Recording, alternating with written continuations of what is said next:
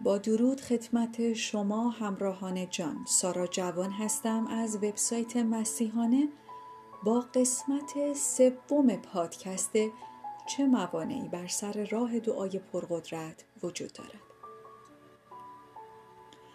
در قسمت اول اشاره شد به اینکه یکی از موانعی که باعث میشه دعای ما قدرت کافی رو نداشته باشه گناه اعتراف نشده. که توضیحاتش در پادکست قسمت اول هست. در پادکست قسمت دوم اومدیم به مانع دوم با این عنوان که ذات خودخواهانه و بیتوجهی به اطرافیان و نفع خودمان یک دیگر از موانعی هست که بر سر دعای پرقدرت وجود داره. و حال امروز با قسمت سوم این موانع آشنا میشیم. یک مانع بزرگ برای دعای پرقدرت روحیه عدم بخشش نسبت به دیگرانه وقتی که از بخشیدن دیگران امتنا میورزیم اون ریشه تلخی توی قلبای ما رشد می‌کنه و جلوی دعاهای ما رو می‌گیره و در نطفه خفه می‌کنه. چطور می‌تونیم انتظار داشته باشیم که خداوند برکتش رو بر ما گناهکاران نالایق بریزه؟ اگه ما نسبت به دیگران تلخی و نفرت داشته باشیم. چطور می‌تونیم از خداوند انتظار داشته باشیم؟ این اصل به زیبایی در داستان خادم بیگذشت در متا فصل 18 آیه های 23 تا 35 به تصویر کشیده شده. این داستان تعلیم میده که خدا بدهی گناهان بینهایت زیاد ما رو بخشیده. و از ما هم همینطور انتظار داره که دیگران رو ببخشیم. درست همانطور که بخشیده شدیم. امتناع از این امر باعث میشه که مانعی بر سر دعاهای ما قرار بگیره. من با این متن خیلی موافقم و یکی از متون مورد علاقه منه که میگه بخشش خداوند از گناهان ما بسیار بزرگتر. هر چقدر ما گناهکار باشیم بخشش خداوند از گناه ما بسیار بزرگتر. پس چطور ما می‌تونیم دیگران رو نبخشیم؟ چرا باید دیگران رو نبخشیم؟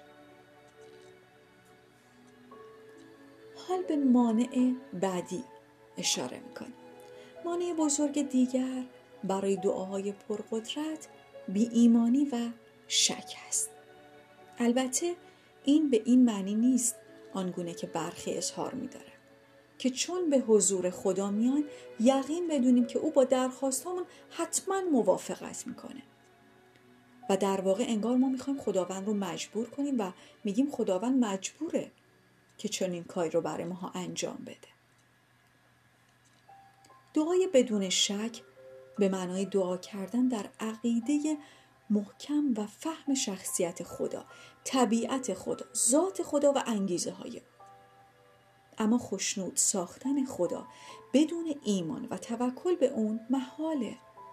هر که می‌خواد به سوی خداوند بیاد باید ایمان داشته باشه که خدا هست و به آنانی که با دلی پاک در جستجوش هستند پاسخ میده. ابرانیان فصل 11 آیه 6 هنگامی که در دعا نزد خدا میایم اما به شخصیت وعده ها و هدفش شک می‌کنیم شدیدن داریم با زبان خودمون به خداوند توهین می‌کنیم. شاید اگر این رو بشنویم بگیم نه ما اصلا این کار رو ولی در واقع واقعا داریم همین کار رو می‌کنیم. ما باید به توانایی او در برآورده ساختن نیازهامون که بر اساس خواست او می باشد اطمینان داشته باشیم. ما باید با این درک دعا کنیم که هر آنچه او قصد می‌کنه بهترین حالت ممکنه ماست.